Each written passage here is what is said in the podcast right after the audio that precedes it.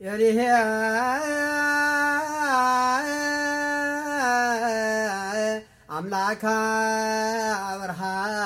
you think of Mossad, does a humanitarian mission deep, deep behind enemy lines spring to mind? That's exactly what they were employed to do when Israel's new Prime Minister gave a simple order Bring me the Jews of Ethiopia.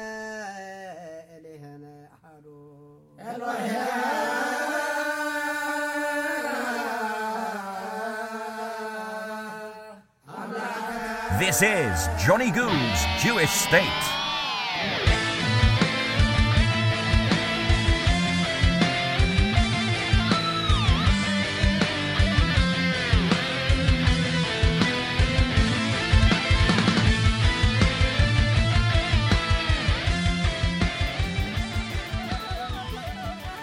The Mossad had built up an unrivaled reputation for inventiveness, but for all its ingenuity and long record of espionage, spying, or gathering intelligence, this was nothing to do with that.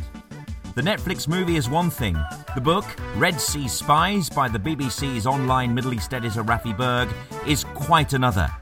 It's a faithful chronicle of faithful people brought home to Israel and the extraordinary efforts and risks taken to do so. The common link between Raffi's book and the Netflix movie is the Mossad commander who daily risked his life to organize, emancipate, and arrange the exodus of thousands upon thousands of Ethiopian Jews from the horrible conditions of Sudanese refugee camps on foot, by truck, boat, and audacious giant planes.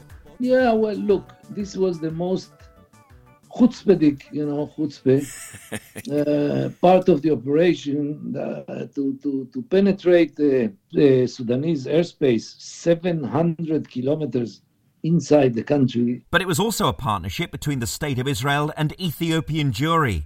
Dani needed the full cooperation of black Jews to do covert work he couldn't do inside those terrible camps.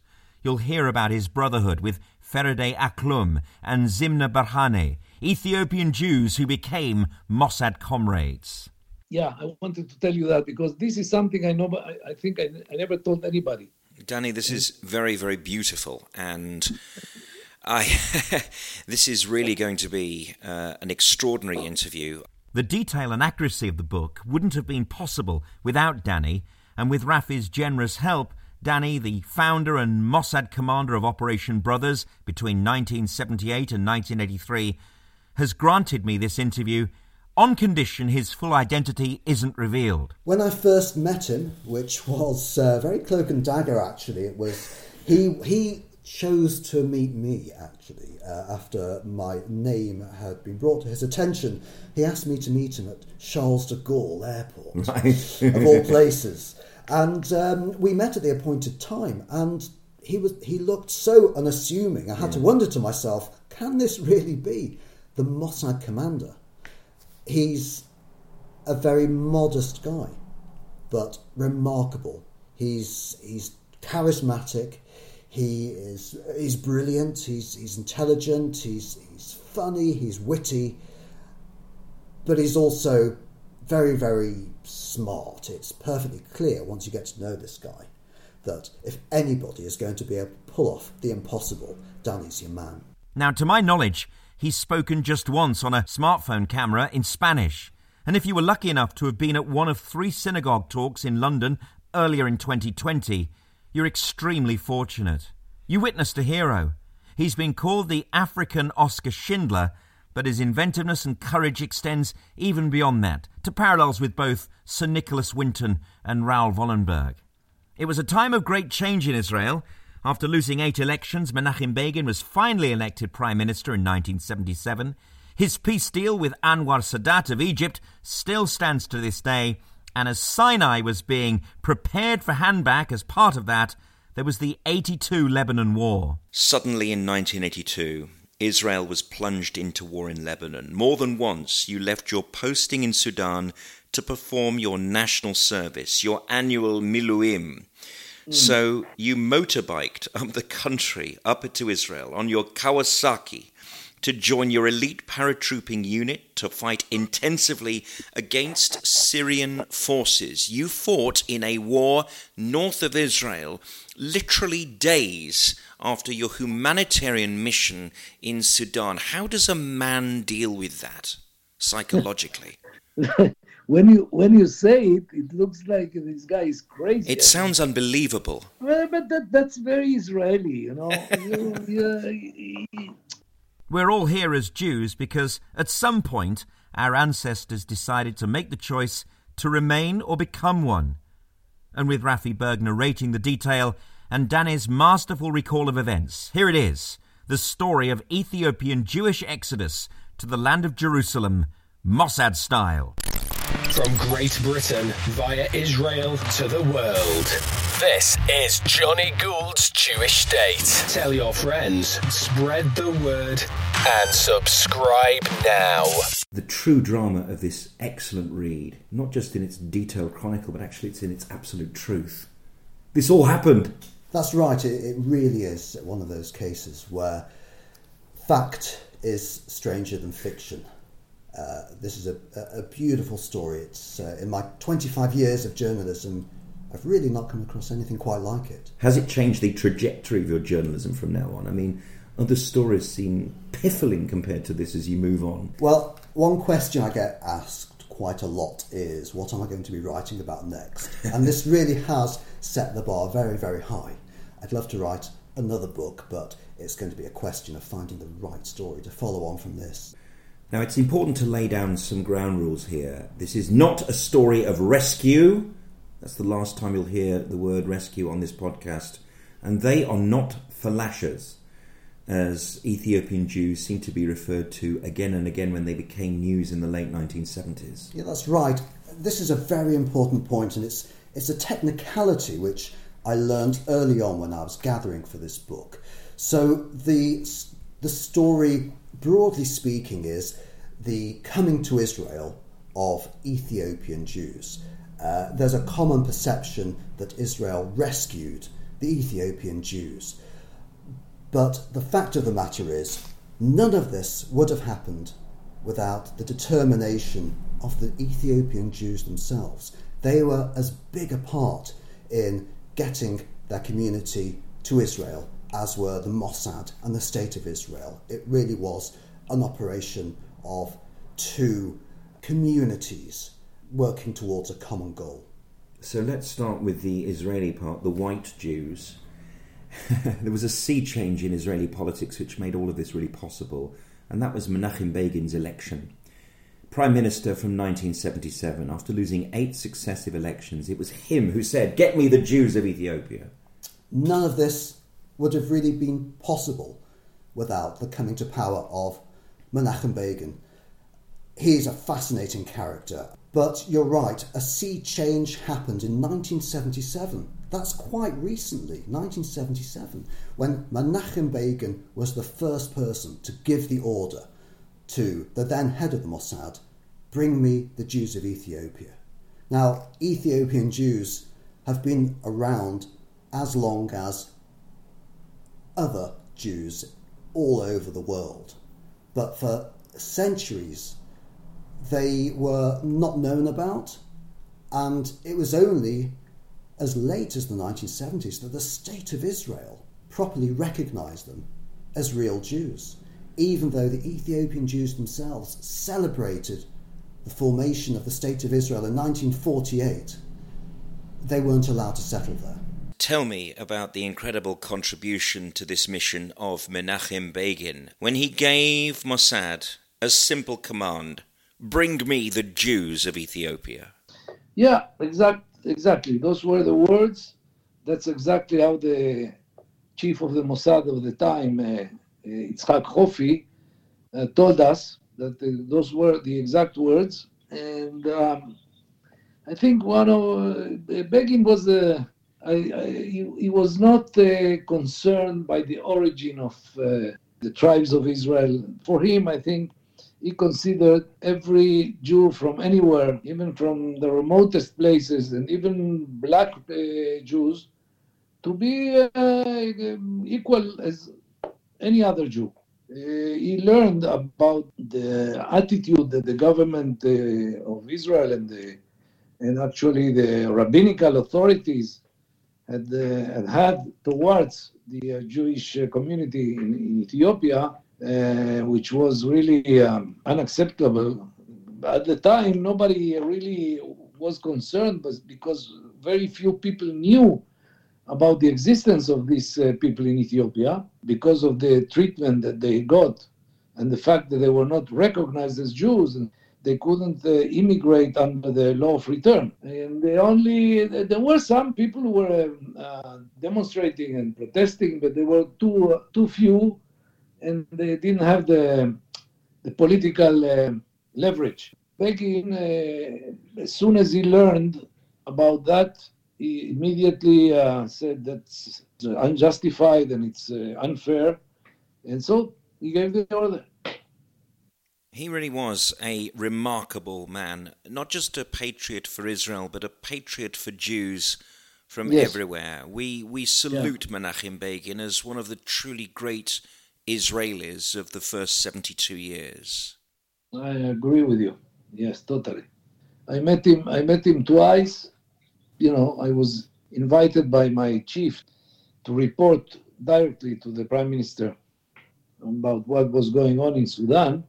So I had the opportunity of, uh, of feeling um, how he um, thought about these people and that he was really concerned. It was nothing political in it. It was really a, a, the, the, guarantee that we should have one towards the other. We have to be responsible for each other. And that, that was his attitude. Everyone that was that participated in this operation from the army and Mossad, that's how that's how we felt, you know.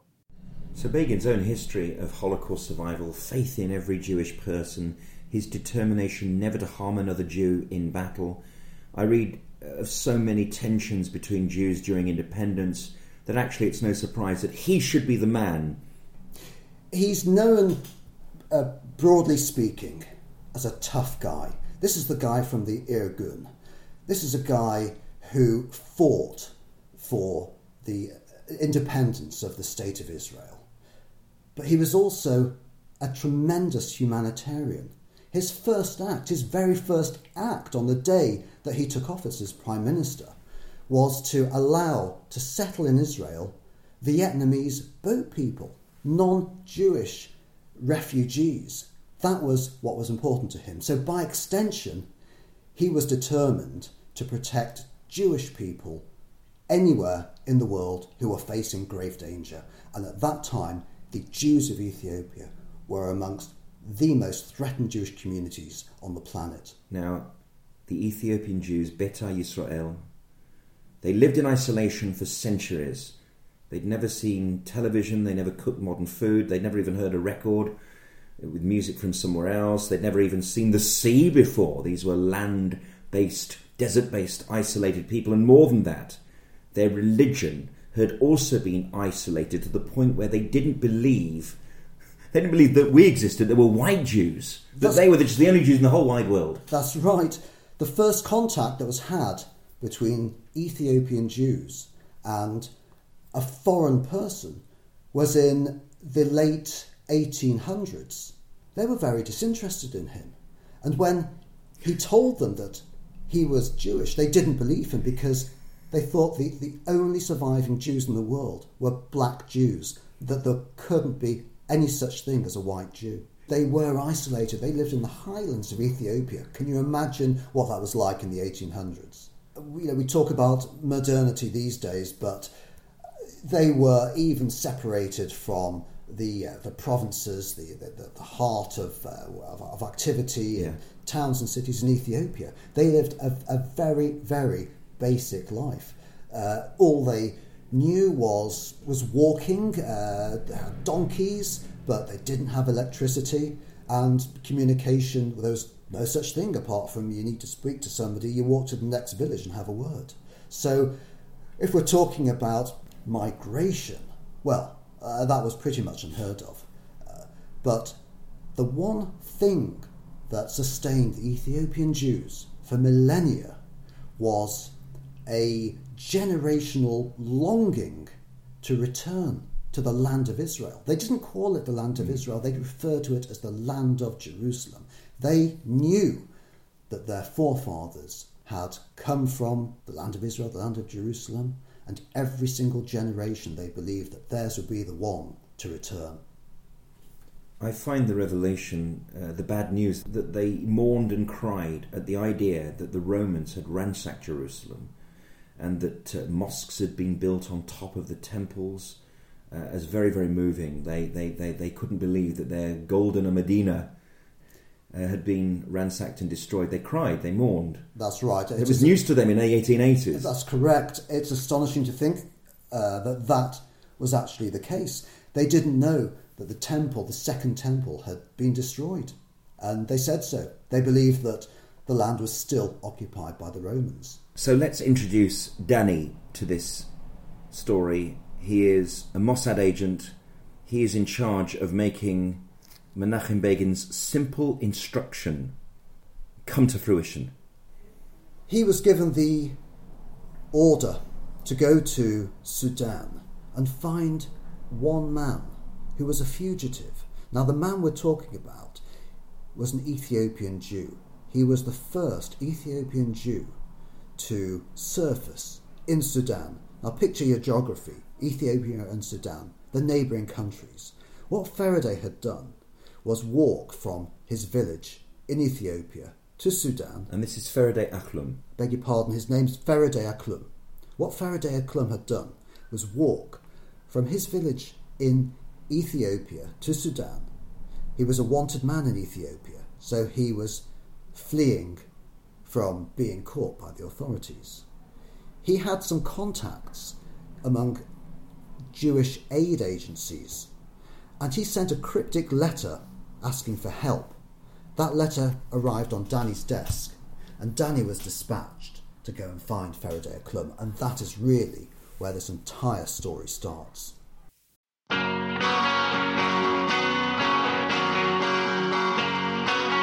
Are you playing catch up with Johnny Gould's Jewish State? I've had the pleasure of some really great guests.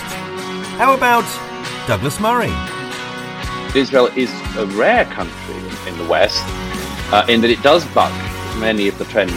There, isn't a, there isn't a fertility rate problem in, in Israel. Um, for instance, as there, there is in, in most European countries, there is a strong feeling of nationhood and of the depths that the country needs call upon in order to unite its people.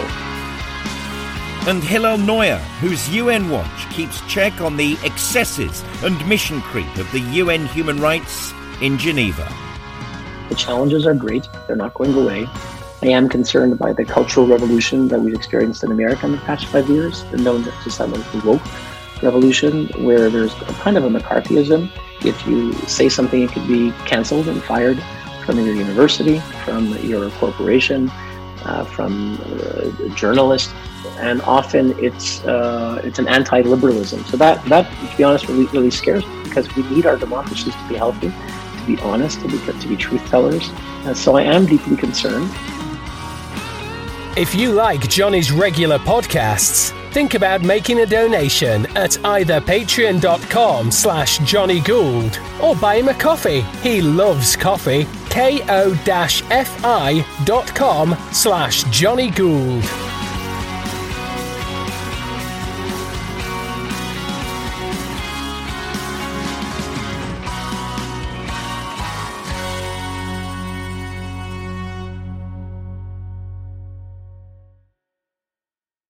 So, how did you become involved in this particular project, Operation Brothers?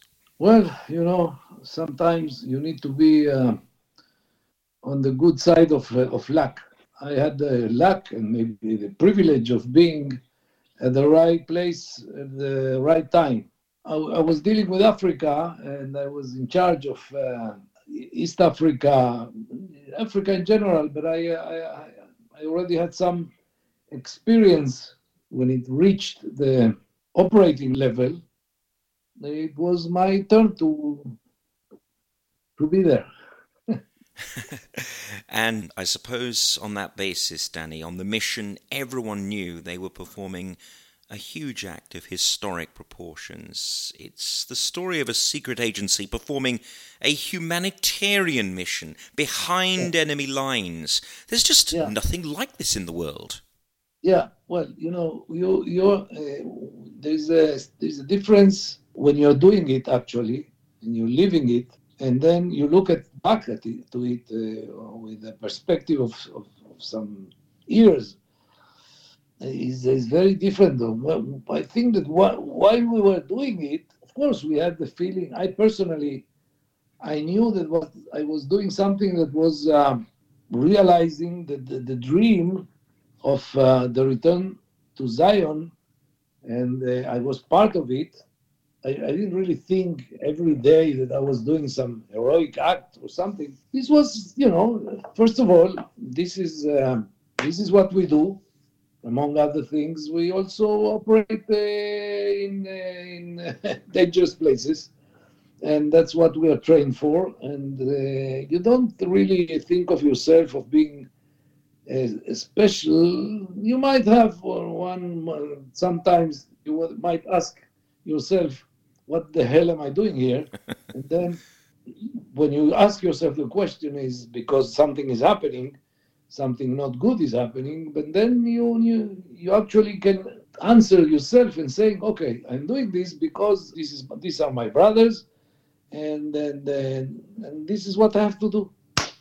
Ferede, he actually was born in the region of Tigray, but when he left Ethiopia, he was living in the area of Gondar because he married a, a girl from that area. So uh, he walked not from his own village, but from his wife village, which is approximately half, half the distance. When he walked, when he went from Ethiopia to Sudan, he uh, first of all he didn't uh, uh he didn't identify himself as a Jew and because there were hundreds and thousands, tens of thousands of people uh, leaving Ethiopia and Eritrea and all that area, walking towards the Sudan because they went they wanted to reach the refugee camps.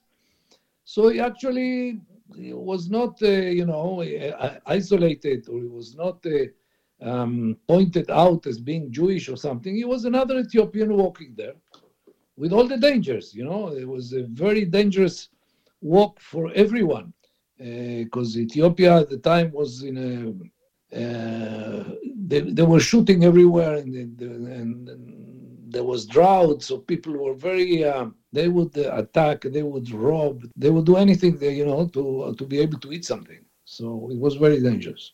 Yeah. And so they tried to come together and that required a building of trust as well, and Ferede, who could fit into a refugee camp in a way that Dani couldn't, because obviously he was a white man, to get Aklum to go to a number of specifically Jewish villages in Ethiopia, try to spirit those Jews who are not any different looking from other Ethiopian people out of the appalling conditions of Sudanese refugee camps, having got them to go and walk hundreds and hundreds and hundreds of miles over mountains and through streams and in danger of smugglers and all sorts of other soldiers to this terrible refugee camp where they would be spirited out and go on, go on another perilous journey. Where they ended up in the refugee camps in Sudan was even worse than the conditions, much worse than the conditions that they left behind in Ethiopia. The trek that they had to undertake to get from northern Ethiopia to Sudan was absolutely appalling. They had to go across rivers, climb mountains, uh, avoid bandits, uh, avoid being attacked and killed by wild animals, and then at the end of it, cross deserts in 50 degree heat to get across the border. Many of them died en route. About 10%, 10% of all the Ethiopians who left on foot perished to be a white man in a black African country, you would stand out more than anywhere else. And this is where the incredible Ferede Aklum comes in. He was an Ethiopian Jew who walked from his village to the Sudanese refugee camp And this proved that it was possible for isolated Ethiopian Jews to make a long and perilous journey, possibly to the homeland. As a white man, it depends on which area, because in the capital, in Khartoum, uh, there was a white community, you know, the uh, embassy people and the people who came to teach some agriculture and other things. So in, in Khartoum, it was not especially, especially uh, uh, you know, uh, to be a white man was not nothing special. But once you leave Khartoum, uh, when I went to the area of the refugee camps uh, at the time, um, there were no white people because the United uh, uh, Nations High Commissioner for Refugees um, were actually afraid to send their own personnel.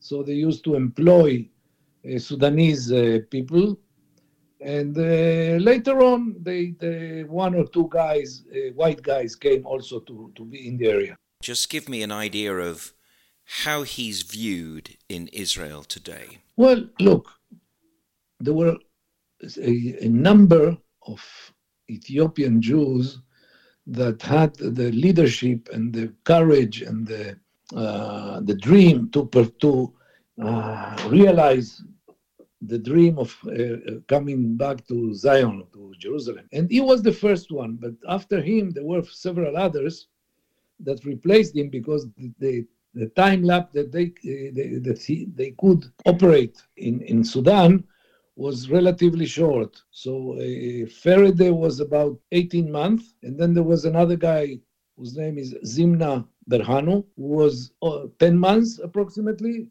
and then there was another guy called Dani Asmani, who was also seven, eight months. And every one of those were my partners in, in, in, all, the, in all the activity that was before, you know, the, the famous uh, diving resort in the, in the Red Sea.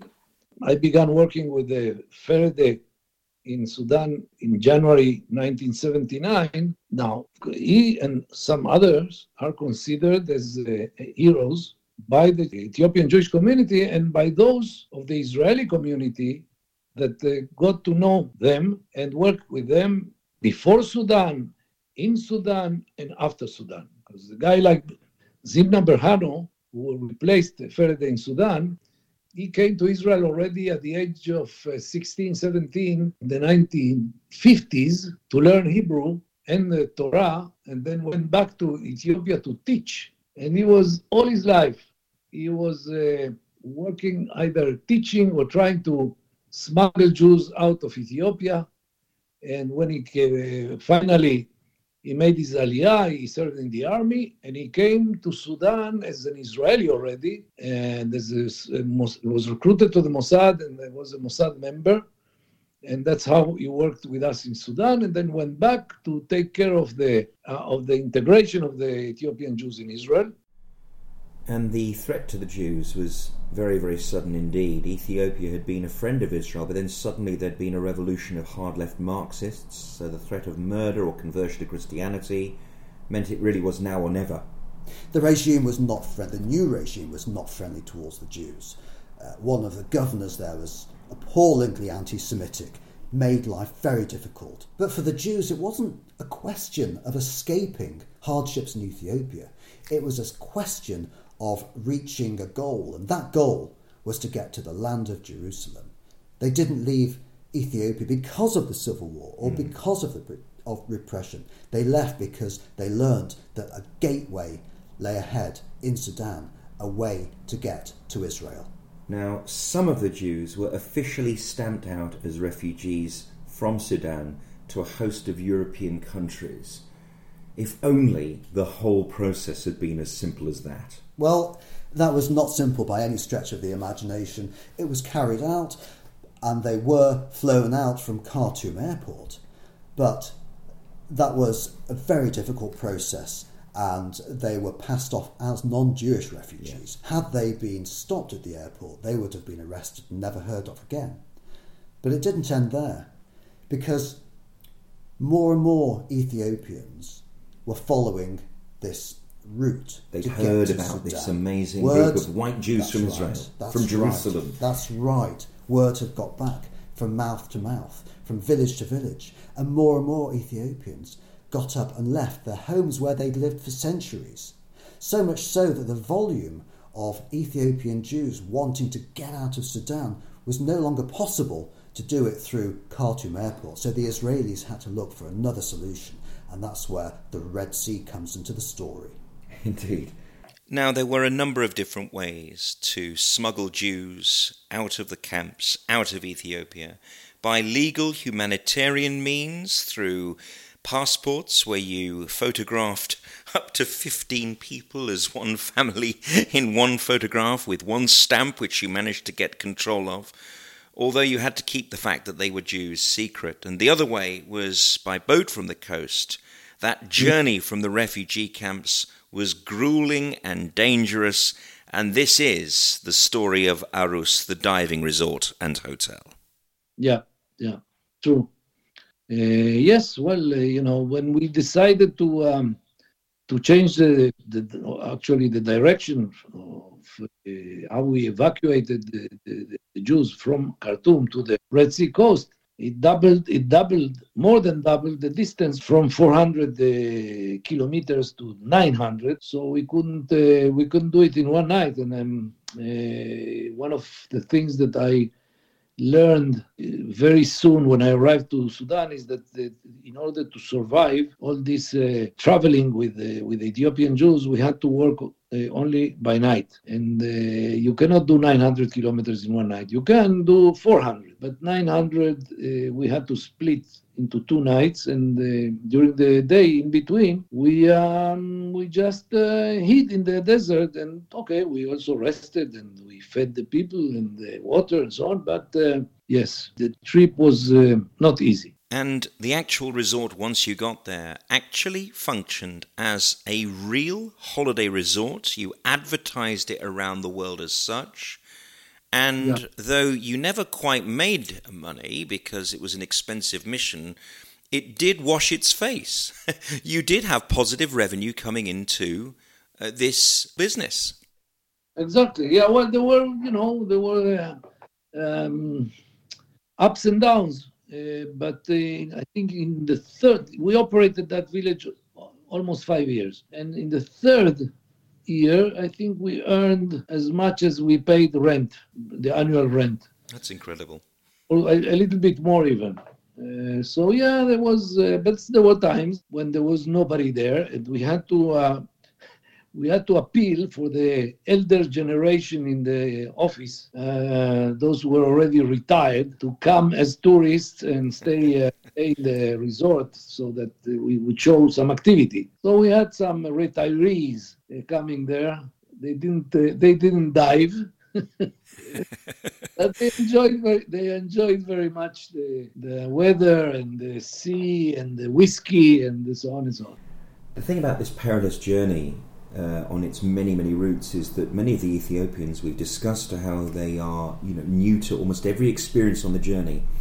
Every time they get out of a truck or emerge from a village or you know, get off a helicopter, they kiss the ground. They think they've arrived in Israel, only to be told, "No, mate, it's another two thousand kilometers." Yeah, uh, you're correct. They, there's, there's a beautiful story of one elderly Ethiopian Jew who was amongst those who did arrive in Israel, and when he landed, uh, he was seen to ingest, to take mouthfuls of soil, and he was he was stopped and asked, "Why? What, what are you doing? What do you think you're doing?" And he said, "I always made a vow that if I ever made it to Israel, I would I would eat the land." That's exactly what he did. Beautiful. I mean, really, it's it's just it's beautiful. I'm glad they stopped him, though. I must say, as well as those official routes, a truly brazen, plain sight plan, a resort hotel where European tourists or local dignitaries from the uh, Sudanese elite could go and have a holiday, and the Mossad agents could look after them during the day and then get smuggling at night. Dani stumbled across what was at that time an abandoned resort. It had been previously uh, run as holiday village, but it was shut down in the 1970s. He had the idea there and then to turn it into a Club Med style resort.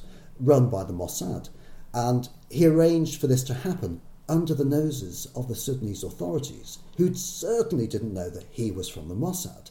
The Mossad agents who operated at this resort, the name of the resort was Arus, they operated as diving instructors and staff catering for the guests by day, and at night time they would go off and carry out the people smuggling operations in the desert. It was absolutely extraordinary. We were arrested, some of us were arrested, some of us were shot at. We, we had a lot of um, encounters uh, with the local uh, secret service and army and police, but nobody was harmed.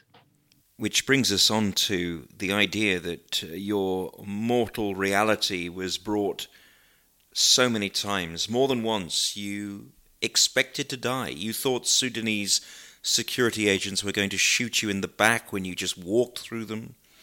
Yeah. Do you, do you think you're protected by a higher power or, or some reason to finish your people's mission to make sure that Operation Brothers was completed in your five years and then beyond? Look, uh, you, you, now you get me into a situation when where you're my my personal beliefs. You know, I, I believe I believe that uh, there is a creator. You know, and that's why I say Kaddish. Uh, and I believe that there is really there is a God, but I finally I find it difficult to believe that he would uh, he would care about any one uh, person in particular, and so well you know you can you can believe in mystics and you can believe that uh, you're doing something and uh, he's looking uh, from upstairs and saying protecting you. But I would say that uh, you can believe it after the fact, not before. I mean, you cannot go and do something with the belief that you are protected. You know, you do what you have to do. And if you're protected, okay. If you're not protected, then uh, bad luck. Now, the thing about Dani and so many of the Mossad agents is, of course, they are new olim to Israel, or indeed people who may have been born in Israel, but of parents who are very much from all corners of the earth. In his case, he was born in Uruguay, um, but his grandparents were French, so he was a Latin American fluent Spanish speaker. He was a fluent French speaker. Of course, he spoke Ivrit, Hebrew, but he spoke all sorts of other languages and probably looked like uh, a white European to, to any other white European. When I first met him, which was uh, very cloak and dagger actually, it was he he chose to meet me actually uh, after my name had been brought to his attention. He asked me to meet him at Charles de Gaulle Airport, right. of all places, and um, we met at the appointed time. And he was he looked so unassuming. I had yeah. to wonder to myself, can this really be the Mossad commander? He's a very modest guy, but remarkable. He's he's charismatic. He is he's brilliant. He's he's intelligent. He's he's funny. He's witty, but he's also very very smart. It's perfectly clear once you get to know this guy that if anybody is going to be able to pull off the impossible, Dani's your man. Now, it never has such a mission for humanitarian reasons only and exclusively ever been hatched by any country, let alone the Secret Service, who really weren't intended to be a humanitarian organisation. Well, that's right. I mean, just think about it. What do we know the Mossad for? We associate them with assassinations, uh, plots, uh, espionage. But this event was nothing of the kind, and it was new to the Mossad. They weren't set up to uh, as a humanitarian agency, but that is exactly what they carried out in this case. And as you said, there's no other foreign intelligence agency that's done anything similar to it before or since that we know of. Now, in the time we have to do this interview, we can't possibly cover every twist and turn. There's one every one and a half pages in the book.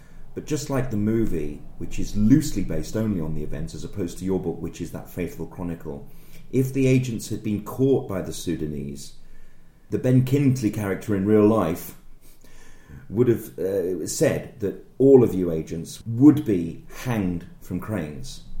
Yes, that was corroborated to me by one of the agents themselves who said that that is exactly what they were told in Israel at the Mossad HQ before they went off to carry out this operation.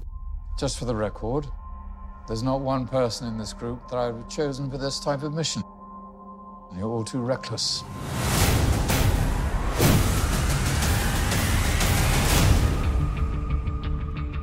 The government has killed hundreds of families. Many more will die if something is not done. What do you know about what's happening in Ethiopia? It's another bloody genocide, but nobody gives a shit because it's in Africa. Well, your prime minister decided to give a shit. The Red Sea Diving Resort. It's a hotel we can use to smuggle the refugees through Sudan to Israel. So let's be very clear. If this goes wrong, you'll all be hanging from cranes. So, yeah, the operation was fantastical and it was a it's a, a great gig to get because a, a, lot of the time was spent running the holiday resort but it was also deadly mm. they knew that if they were caught it was a one-way ticket it was a suicide mission in effect now all of this is in the backdrop of israel handing back the sinai peninsula to egypt as part of the begin sadat peace deal the threat that they might even lose the diving school as a listening station by request of ariel sharon was also a very real danger. And young Dani fronted this giant of the military, Ariel Sharon. Go on, spit it out. What have you got to say, young man? This guy, Dani, you know, brave guy, and, um, you know, fended off all sorts of dangers. He didn't mind standing up to authority. And that's one of the reasons why the his, his superior in the Mossad chose him for the job, because he knew that Dani is this kind of guy who could really think out of the box.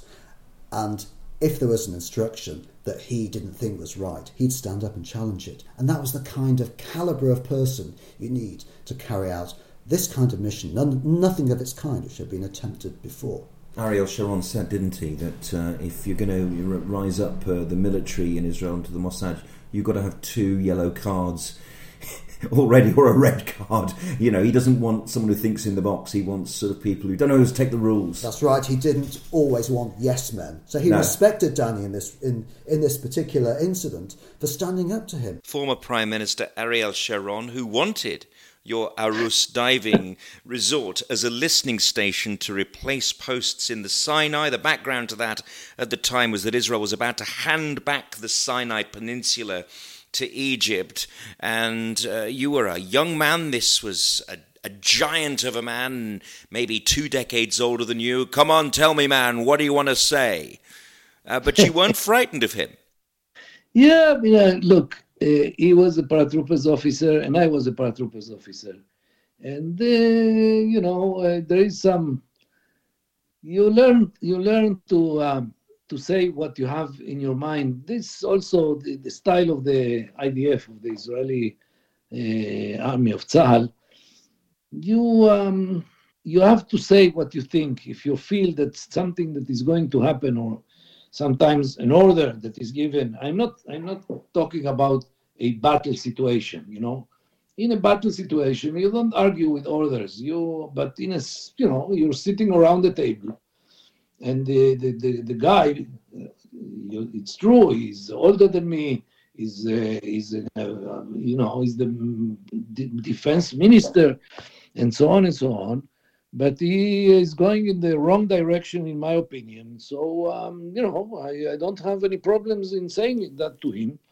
And the fact is that when he heard what I said, he immediately withdrew from that plan. And that's not because you know he was frightened or something. He, he just was a, um, you know, Al Sharon was a very practical man. He was a very um, logical man also. He, the logic, he, he understood the logic, and so he changed. I mean, he immediately withdrew from that idea. And I have to say, one of the things which recurs again and again throughout this story is the number of times that it could have been scuppered. Mm-hmm. Ariel Sharon wanting to take control of the Arus village for an entirely different person could have ended the mission there and then. And it's one of a number of occasions where the success of the mission rested on a knife edge. Something kept this mission going right to its dramatic conclusion. But these long and monotonous journeys of 1500 miles all the time, they took their toll on the agents. They had to drive through guarded roadblocks which could have ended destroying the entire mission. There was an incident where one of the guards nearly lifted the tarpaulin where scores of Jews were hidden underneath, and it would have been at that point that the Mossad agents would have opened fire on the guards, which would have caused. Well, it's a bit more serious than that, even. Right. They wouldn't have opened fire because the rule was never to carry arms. And there's a simple reason for that. If they were stopped at any time and Sudanese uh, soldiers found that there were weapons in the vehicle, then that would have blown their cover. So they were unarmed at all, t- at all times. But these are men who knew hand to hand combat. Danny said to me during that particular incident when the Sudanese commander almost exposed the Jews that he gave the nod to his colleagues that if the Jews are uncovered, we're going to take out all the soldiers who are standing in front of us right now, pointing their guns at us. And I said to him, "You, you, you could do that. You, you, they're heavily armed, and you're, you've got, you've just got your hands." He said, "Yeah, we could have done it. It would have ended the operation, and we would have escaped. We would have gone across the border into Egypt, but something intervened, and they didn't. They need to take that course of action." Every time you reached a checkpoint, and there are many, many examples in Raffi's book about that, your senses were heightened. There was one moment where soldiers were about to lift the tarpaulin, where you were hiding scores and scores of Ethiopian Jews, unarmed yeah. against a number of Sudanese control check uh, sort of officers you thought at that moment you're going to have to take them out, but you didn't have any weapons on you, how would you take on armed men and deal with them? Krav Maga? Yeah, probably. no, and there is also the um, there is also the effect of surprise. You know that that's not they would not expect unarmed white people to attack them and um, and yes, well, we we knew how to uh, perform in this type of situation. Um, I don't know how. Maybe we would have had casualties also. You know, anything can happen, but uh, those are things that you have to consider sometimes. Uh, the only way, and I also I tried always to avoid uh, any. Um, any situation where violence was applied by us, including you know when there was shooting and some things like that, because my, my, my main concern was that this operation has to continue, and if we get into a situation where we are eliminating local people. Uh, it doesn't go unnoticed, you know. It leaves. Uh, they start looking for the, what happened, and you know that heightens their their uh, state of uh, alert, and uh, we don't want that situation. Indeed. But but you have to you have to uh, you know it's part of your arsenal. You you need to know how how to do it, and if if, if the situation arises and there is no other choice, then uh, you have to be able to do it. And your elaborate plans could have been exposed by smugglers, Sudanese soldiers, security agents, even yes. plans going wrong, other refugees, Christian ones, Muslim ones, outing the Jews for their yeah. identity. Yes, uh, that, that's true. Everything you said is true. One thing that Raffi is very intensive in communicating is the practice, the practice, the practice, who's in charge where, what the Israeli Navy did on water, what you were responsible for on land, and then the airlifts over and over and over again, practicing with huge planes, flying yeah. in darkness, making sure the lights are switched off, making sure that the ground was strong enough to withstand right. an aeroplane landing in the dark. Practice, practice, practice over and over again. It was a success, although there were very, very chaotic moments as well. Yeah, well, look, this was the most chutzpahdik, you know, chutzpah, uh, part of the operation uh, to, to, to penetrate the air, Sudanese airspace 700 kilometers inside the country that uh, you know that uh, demanded a lot of guts from the pilots, then because they they flew very low uh, in order to avoid all kind of radars and so on, and. Um, uh, you know, Sudan, uh, they had an air force. They had some uh, even fight, fighter planes, maybe not the latest generation, but good enough to to intercept these huge uh, cargo planes, Hercules from the Israeli Air Force, were like sit, sitting ducks, you know. Uh, they don't have any defense, and, uh, and also they have the um, land-to-air uh, missiles. So you know, this part was really, really, really very audacious, and we, uh, the, the the Air Force, is like you know, it's a, it's a, it's a, it's a state between a state they don't trust anybody. So in order to to allow us to land their precious uh, planes with the precious uh, uh, crews inside enemy uh, territory, they were they had to be sure that we could do it. So that's why we did so so much uh, practice. But it was okay. I mean, I didn't. As, as the head of the the commander of the team, I, I had no problem with that.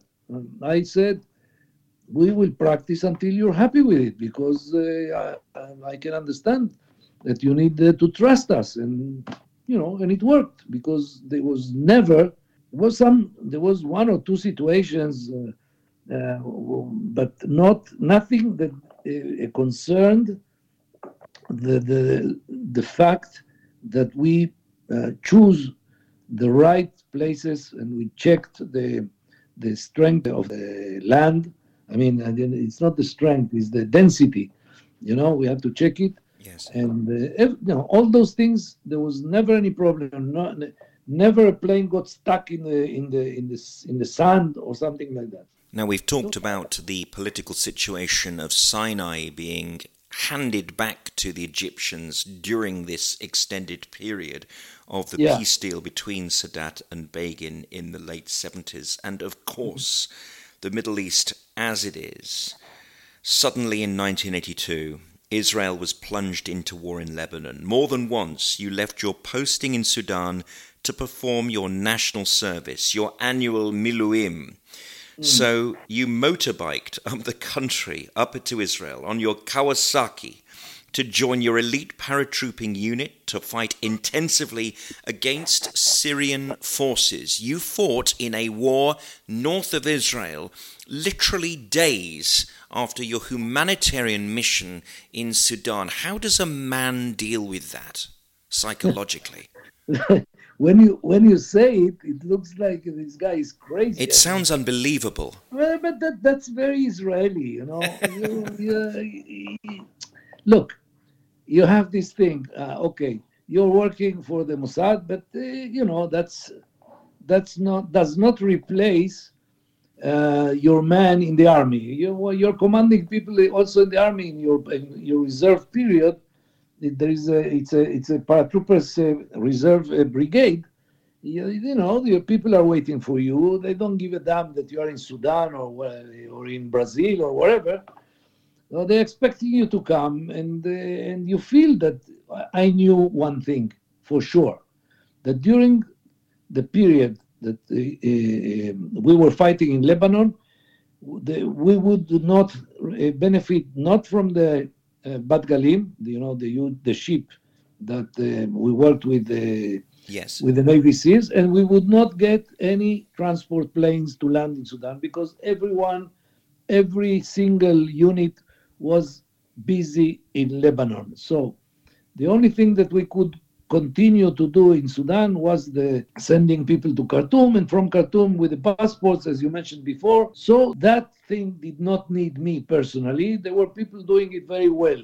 So I said, uh, okay, I, I, you know, I left part of the team in the resort because the resort had to continue uh, working. Uh, they don't care about any war, and uh, part of the team was gone, went home, and I went uh, to Lebanon to to uh, join my unit. Because it's with, important with the red Kawasaki, as you said. with the red Kawasaki, which was a very rare motorbike to have in Israel. It's important to mention at this time that uh, Mossad officers are exempt from national service, but you yeah. didn't feel that you should exclude you know, yourself. There were other also others that uh, I I went I came back from. from I was uh, I was uh, in 1973. I was. Uh, I was in Europe uh, working, uh, and I was with my wife and two daughters. No, one daughter. The other one was born later. And I, I came back and I participated in the '73 war, and I was I was not the only one. We were several Mossad guys that came back to to to fight in the in the uh, Yom Kippur war. So you know there are some crazy people everywhere. And it was after that 82 war in Lebanon where you were fighting Syrian forces that uh, it was decided after a month of service in Lebanon that uh, you should take some time out and uh, decompress from all the different related stresses of your two missions. And it was the time you perhaps realized you were missing your daughters growing up. There was a, a holiday in the south of France, and that changed your perspective somewhat. So you became slightly more aware of the family life that you were missing. Yeah, yeah, yeah. That uh, you can you can say that. Yes, There's, I spent uh, a whole three weeks with my with my daughters, and uh, it was uh, yeah, it was hard to go back, but I went back, you know, and I continued another year and a half.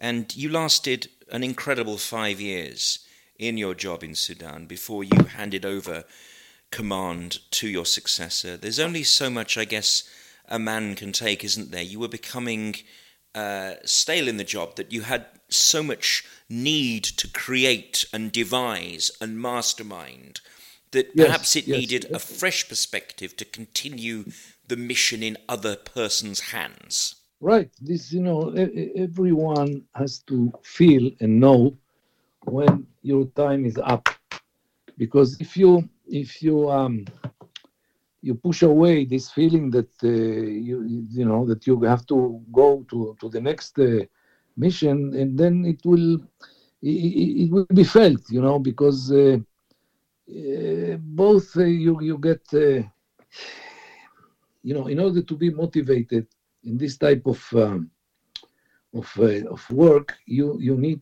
especially you, when you are in charge of something, you have to be creative. One of the worst enemies of this type of activity is routine. If you get caught into or you fall into a routine, then you will be uh, you you fail. Everyone knows. uh, Most of people who are uh, involved in this type of activity, they feel they know when time is up, and you have to be honest enough to say it, because otherwise uh, you're uh, you're actually undoing what you are doing.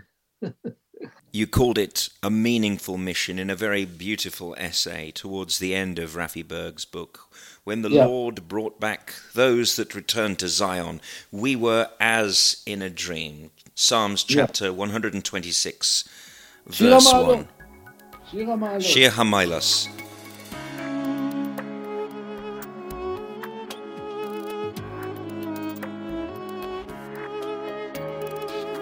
Very, very beautiful words, and every single page of Raffi Berg's book uh, is dramatic, but I guess that it's the book's truth that makes it still more dramatic. The words are scarcely believable, especially in that it is true to the word, isn't it? It's a great account of all the different stories, the different events, the threats, the This danger is- to life. This is all the, the credit to, to Raffi because he, he actually did a very thorough work and he, he didn't take anything for granted. And I told him, by the way, when we first started talking, don't you don't have to believe me.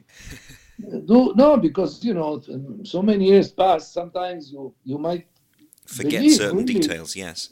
yeah, you you might believe that what you're saying or you're telling is what actually happened, and but uh, but you might think, uh, but actually, you know, with the years, uh, maybe you added something, maybe this or that. So um, he, he checked everything, you know, and that that is what that is why this book is very credible, and and uh, and everyone that reads it and it be someone who knows the story and there are many that read it that you know were part of the story and be, be and, or people that never heard about it all they all come to the same thing is that is, a very credible book first of all. Then actually is is a fantastic writer. I mean he, it, it reads like a, even for me when i read it is a, a page turner you know you, you, you want to know what is what is going to happen now.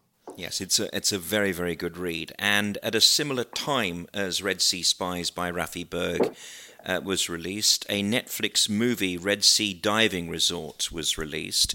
Now that is a, more of a dramatic license; it's loosely based on your story, but you are the common link between the Netflix movie and the book, aren't you, Dani?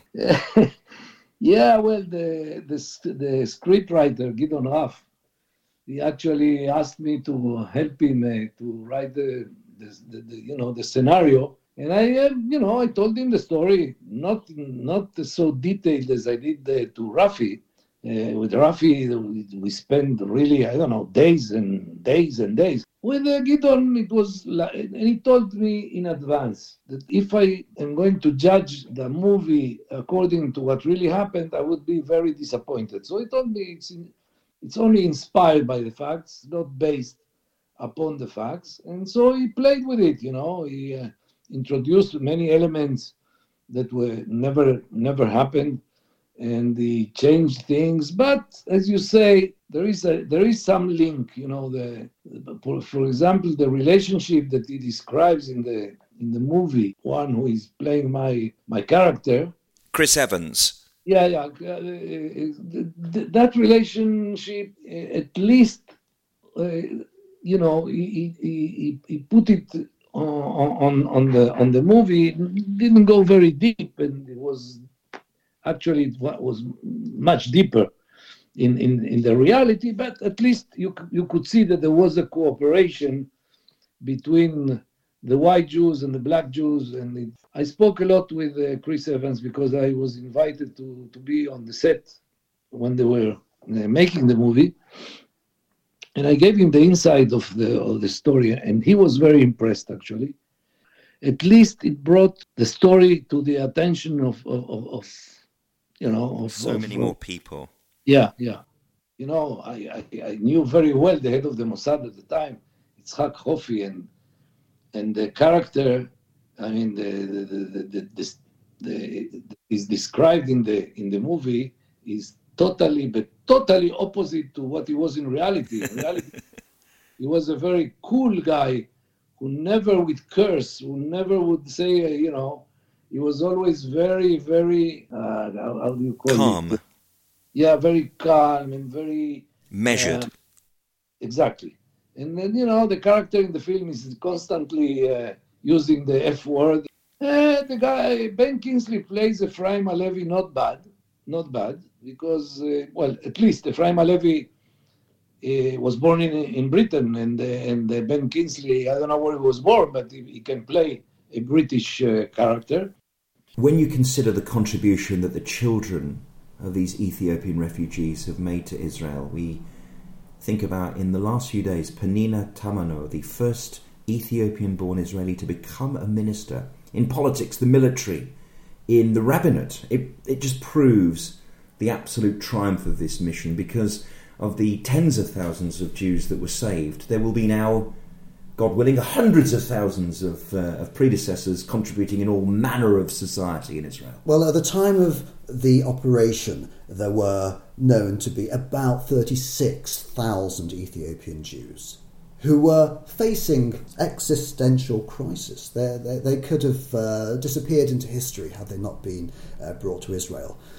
These days, there are 140,000 Ethiopian Jews in Israel. And this is a really important point that you raise.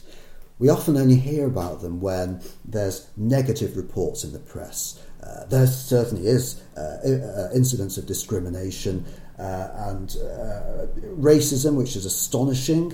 Uh, we hear bad news.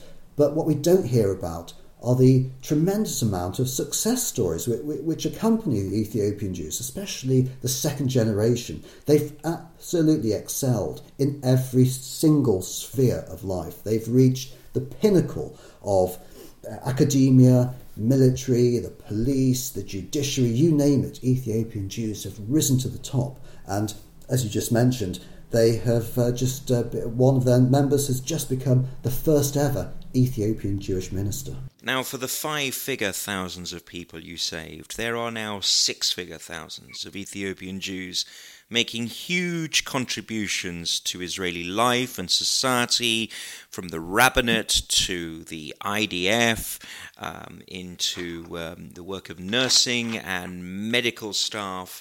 And we now have uh, our first in a government, Penina Tamano. That must make you feel immensely proud when you think about uh, an Ethiopian uh, Jewish woman, you know, is able to rise up to the top of, of Israeli society? Uh, first of all, I know her. I know her since uh, um, before she she became a politician. She was a brilliant lawyer. So I'm I'm not very surprised that she reached that uh, level to, to, be a minister because we had we had already several uh, Knesset members, but the minister this is the first time, and we have also a deputy minister, uh, Gadi Yevarkan, whom I know also very well, and I, am in touch with them. We may we do some projects together, which is wonderful. And of course, in this enlarged Netanyahu unity government with Benny Gantz, everyone gets a chance to be a minister. that's that's true. Yeah what took them. It's you know really it should have been a whole lot what faster. took them this long? Yeah, yeah, really. From an Ethiopian Jewish perspective, a shock enough to return to the land of Jerusalem, but then perhaps even more of a shock to be a minority within a minority. We're going to have to learn lessons about uh, Jewish values here, Raffi, and uh, you know everyone. Everyone's the same. I find uh, prejudice amongst Jewish people within Jewish communities absolutely appalling. Yes, uh, look, Israel it's the great leveller. Israel is no different to any, in this respect, to any other country in the world. There's racism in Israel. No more, no less than anywhere else, but it exists. And it's a paradox that a Jewish person can be racist towards another Jewish mm. person, regardless of the colour of their skin. Yeah. Jews come from every corner of the world, and Ethiopian Jews are as Jewish as I am, as Jewish as you are and they should be respected, admired, and embraced. Well, Dani, let me uh, add this phrase to you. He who saves one life saves the world entire. You saved yeah. many, many, many worlds. Yeah. Uh, well, I was, you know, I was part of this. I um, I uh, there was a lot of people, lots of people were were involved in this and both from the Israeli side and the Ethiopian Jewish side. And, uh, you know, uh, okay, I had the, the privilege of initiating and of uh, finding new ways and so on and so on, but the risk was uh, the risk was taken by everyone. Yeah. So many glorious years later, you're retired, but you still keep in touch with many of the Ethiopian Jews and the children of those Ethiopian Jews that you saved. You're still very active amongst the Ethiopian Israeli community. Well, yes, you know, I um, what can I tell you? Uh, they they have done a wonderful job in, in very difficult conditions to to um, to integrate into the Israeli society, which is not very sympathetic and is not very uh, welcoming. You know, eh, not only because uh, they, they are from African origin, but uh, I don't have to tell you what the the the Jews are. They are not perfect. They're far from being perfect. So, you know, I feel that this return of the Ethiopian Jews to Zion cannot be considered to be completed until they become part of the Israeli society completely. You know, the, the people forget the, the, color of the skin. People should not judge anyone for his uh, external uh, aspect or something like that. And that's why I still I'm involved in the. And still they come. More than 100 immigrants from Ethiopia landed in Israel earlier this month as Jerusalem continued to roll back coronavirus restrictions across the country. 119 more Ethiopian Jews flying out from Addis Ababa uh, made the journey to their new homeland, marking the second time members of Beta Israel are allowed to move to Israel since the outbreak of the pandemic. So, you know, in the sense that integration is one matter for the generation that arrived um, several decades ago, still there are challenges, Dani. Yeah, look, the, it will. Uh, I'm not involved in the question of the immigration uh, because uh, as long as I feel that they need me or that I can do uh, something for them, I will continue. Mm, you know. The end of this amazing Arous hotel resort story is as dramatic as every single page, isn't it? But I'm not going to reveal it here. But just sort of give us a background to how it might end. What, what's I'll going on in the taster. rider? Yeah. I'll give you a taster because you're right, it's tricky to talk about without revealing the dramatic conclusion. But with all good stories, it has a fantastic ending, which is almost too unbelievable to be true, but it happened. There was a revolution in Sudan, the regime was overthrown, and word reached Mossad HQ that the presence of their agents in Sudan had been compromised, and they decided they were going to have to evacuate the village very quickly, get their guys out of there before it was too late. Now, this happened during Easter time. Like Easter time, the hotel was jam packed with guests. So the agents couldn't just abandon the place because they'd be seen and questioned and stopped. So they had to wait for an opportune moment to disappear. Yes. And it's you've got to read the book to find out how they did it, how they pulled it off. But it's sensational.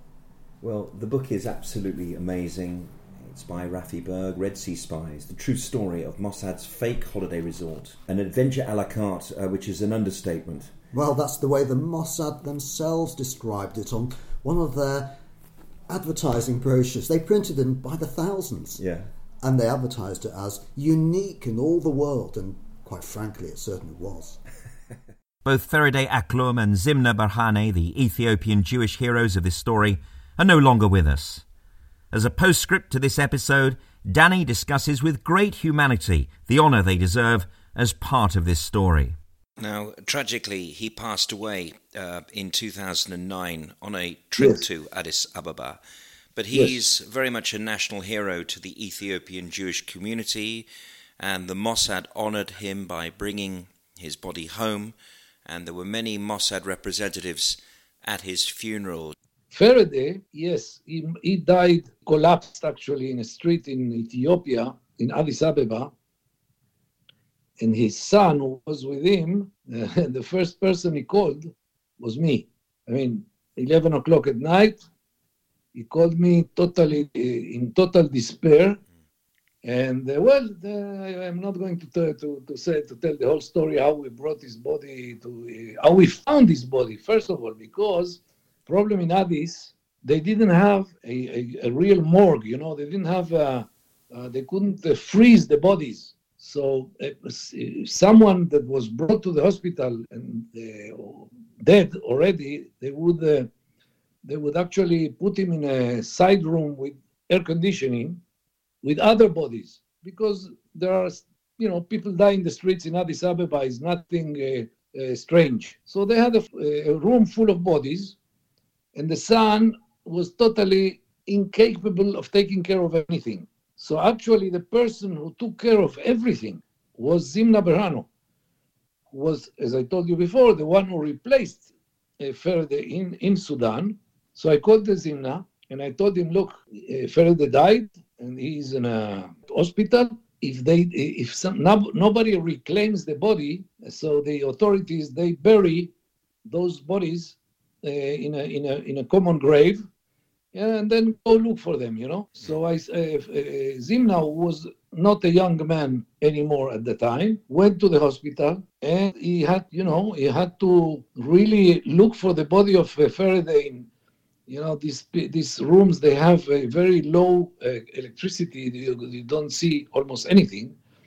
So he once described to me the whole thing how how he had to turn one body after the other until he found Ferede who was naked. All of them were naked. And he had to carry him in his arms and he had to bring him to a private place with a freezer. And, and then I arranged through the, through the Mossad headquarters that he will receive all the um, assistance that he needed from the embassy, Israeli embassy in Addis, put him in a flight from uh, Addis to Tel Aviv. I went to the airport to look for the body, and then we made a really, um, uh, you know, the, everything was uh, arranged by us, a burial. There were three ex-Mossad heads. Ephraim Halevi made a, a, a eulogy.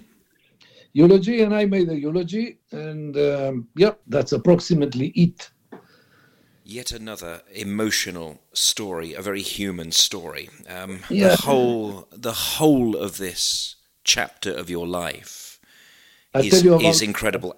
Just before we, we, Yes. we say goodbye, and I'm going to the to the shul about Zimna. Zimna Berhane. He also died about five years ago. He, uh, he had a cancer, and he was uh, when he was in a terminal state, and he knew he was going to die in a question of days. We arranged to take him by ambulance to a big um, uh, student hall in the University of Bar Ilan, where five or six hundred people came to say goodbye to Zimna. He was on the podium, you know, lying in his hospital bed because there is a special ambulance who performs that. He asked me to arrange.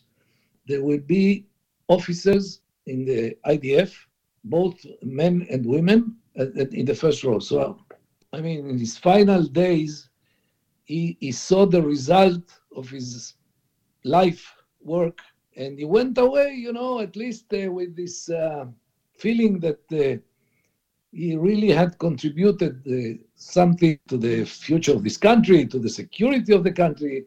He was so proud.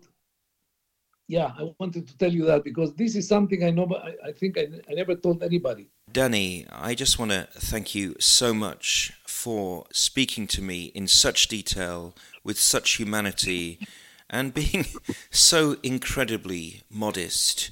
And I want to say, I'm sure on behalf of every listener, Kol HaKavod, and thank you for your service, not just to Israel, but also to the Jewish people in Tyre. okay thank you and uh, well uh, we have uh, Shavuot coming, Chag Sameach. Chag Sameach, the Megillah Dani. yeah, Megillat Ruth. yeah, it's the Megillat Ruth, exactly, exactly. Ephraim Halevi, Mossad's director between 1998 and 2002, also told Raffi about the farewell event for Zimna on the podium lying on his portable hospital bed. He actually got emotional recalling it to Raffi. Zimna beckoned him to come closer and whispered in his ear, and the two men embraced, and Zimna cried. You remember the meeting I had with you when I was in that compound in Khartoum? he asked in a whisper. Yes, I remember, replied Halevi. You were God to me, Zimna told him. Zimna, you mustn't speak like that, replied Halevi. No, you must understand, responded Zimna. For us, you were God. Halevi, a characteristically stoic man, would later describe being extraordinarily touched by those words. Like a bolt of lightning going through you, he said. We were not God, of course, but these people, they entrusted us with their lives. I think they didn't understand for a moment the risks that they themselves were taking. Raffi dug out that conversation, which was in the first draft of the book, but he had to cut it out of the final version that you will read when you buy it. This podcast was made just before the festival of Shavuot, Shavuos, commemorating the giving of the Torah to the Jewish people, and on the day Dani observed Shloshim, the 30th and final day of the deep mourning process for the loss of a family member, in Dani's case, his father. In fact, we recorded our interview before and after he went to synagogue to say Kaddish, the mourner's prayer. I wish you and your family a long life, Dani. I am indebted to both Raffi Berg and Dani, who made this episode one of the most moving of Johnny Gould's Jewish state so far. Thank you, Raffi.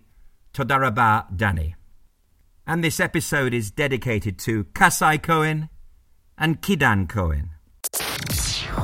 Never miss another Johnny Gould's Jewish State. And be first to hear the next show by subscribing now. Follow Johnny Gould on Twitter and Johnny Gould Show on Facebook. And if you liked what you heard today, leave a rating or review. That really helps bring more listeners to the show.